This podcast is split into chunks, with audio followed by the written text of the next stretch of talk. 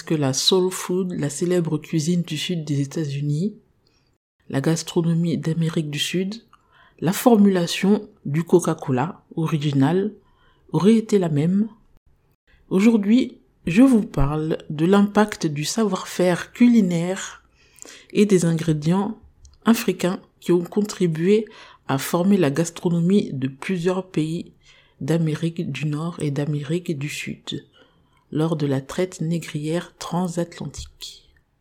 Bonjour ou bonsoir selon l'heure, vous écoutez Maïcha Nutrition Cuisine, le podcast 100% afro-végétal, avec moi-même Raïssa Mulenda, chef culinaire spécialiste en cuisine végétale, en santé et en nutrition. Bienvenue à tous les nouveaux auditeurs qui nous rejoignent. N'oubliez pas de vous abonner ou d'ajouter le podcast dans vos favoris pour ne rater aucun nouvel épisode. C'est parti pour le sujet d'aujourd'hui. La population africaine réduite en esclavage, arrivée dans les Amériques et les colonies, ont eu un impact majeur et ont contribué à façonner les cuisines d'Amérique du Nord et du Sud, malgré le manque de reconnaissance qu'il y a eu à ce sujet.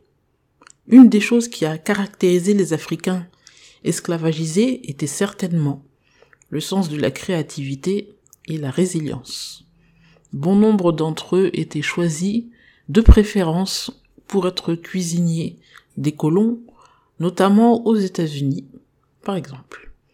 Le nombre de plantations étant devenu de plus en plus important, le personnel de cuisine que l'on n'aurait pas à payer était de plus en plus recherché.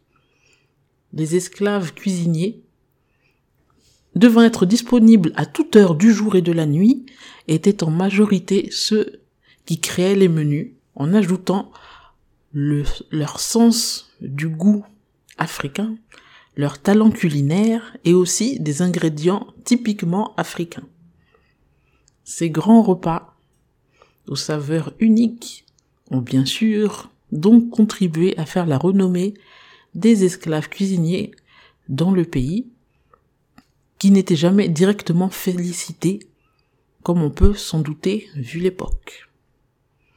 Deux cuisiniers d'ailleurs, les plus connus aux États-Unis, ancienne colonie britannique à l'époque, étaient Hercule, cuisinier esclave de George Washington, le premier président des USA, et James Hemmings, cuisinier esclave de Thomas Jefferson, le troisième président des USA.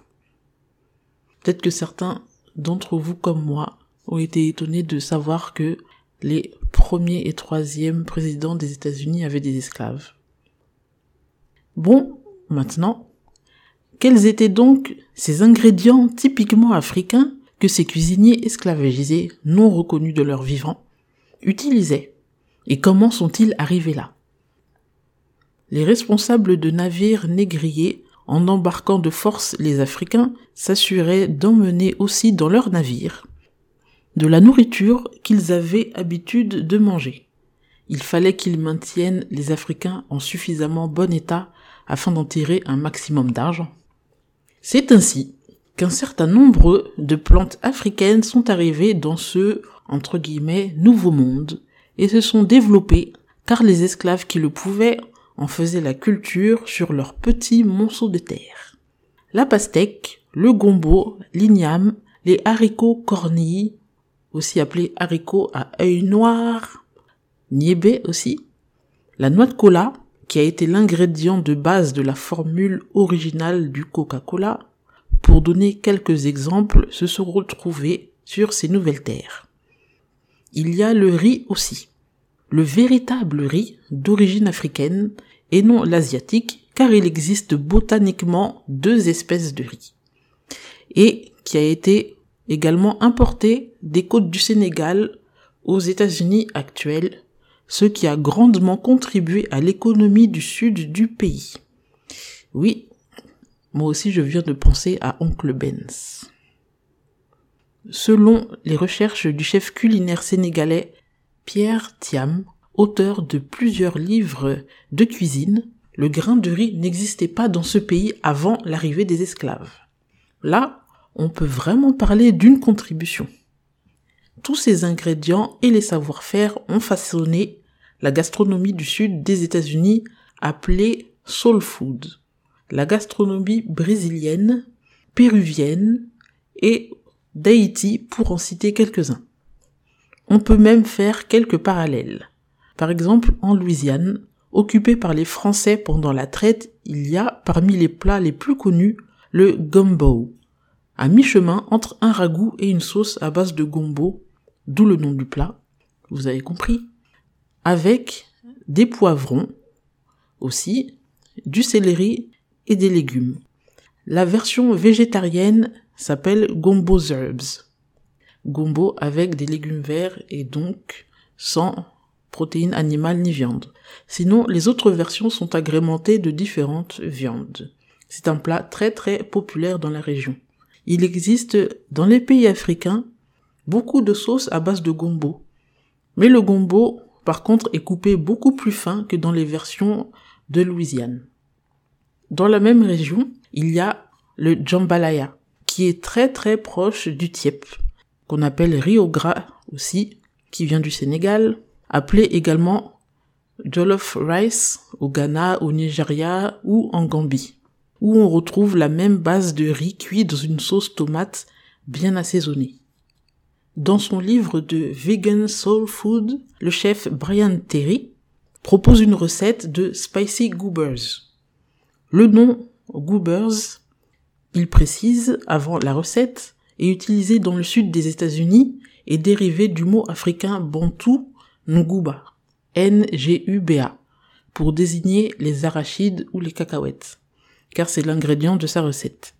Il ne m'a pas fallu très longtemps pour bien comprendre l'information qui lui manquait, car Nguba veut dire arachide en lingala, langue parlée dans les deux Congos et en Angola. Donc on voit bien l'héritage des Africains. Et je vous donne quand même la recette, donc, des cacahuètes épicées, du livre Vegan Soul Food, 4 tasses de cacahuètes crues, 2 cuillères à café d'oignon en poudre, une d'ail en poudre, 2 de paprika, 2 de piment en poudre, une tasse de sucre de canne complet et du sel fin. Cuire les cacahuètes au four 20 minutes à 150 degrés, sortir du four, les mélanger avec tous les épices et une cuillère à soupe d'huile et finir de cuire encore 5 minutes au four et vous avez la recette des cacahuètes épicées Spicy Goobers. On retrouve au Brésil aussi, pour descendre un peu plus au niveau géographique, de nombreux plats avec du gombo, de l'igname, apportés d'Afrique par les colons portugais qui y apportaient aussi, au XVIe siècle, les premiers palmiers à huile. Parmi les mets les plus typiques et populaires de Bahia au Brésil, il y a les Akarahe. Les beignets faits de haricots niébés assaisonnés et frits dans l'huile. Ces beignets d'origine africaine se retrouvent sous le nom d'akra, akara, akra de haricots, beignets haricots, beignets de coquilles, selon les pays d'Afrique. Maintenant, au Pérou, il y a le plat populaire appelé taku taku qui consiste en des oignons, de l'ail, du poivron, du piment haché bien doré dans une poêle avec un peu d'huile auquel on ajoute une même quantité de haricots blancs et de riz cuit qui sont mélangés dans la poêle et écrasés sur feu vif jusqu'à devenir pâteux et former une croûte dorée croustillante au fond. Et cela est servi avec des bananes plantains. On retrouve les racines africaines de ce plat péruvien dans les techniques de cuisson. Dans la cuisson, par exemple, du tiep, le riz est un peu plus cuit au fond de la marmite et donne une croûte de riz appréciée. Au Ghana, dans les recettes de riz, le riz du fond de la casserole, un peu trop doré, bien cuit et croustillant est très très apprécié jusqu'à en devenir une spécialité. On l'appelle même kanzo. Comme quoi, on peut aussi dire que toutes ces cuisines qu'on retrouve dans les pays comme le Pérou, le Brésil ou aux États-Unis, sont toutes aussi un peu africaines. Nous arrivons déjà au terme de cet épisode. Merci à tous les auditeurs pour votre fidélité.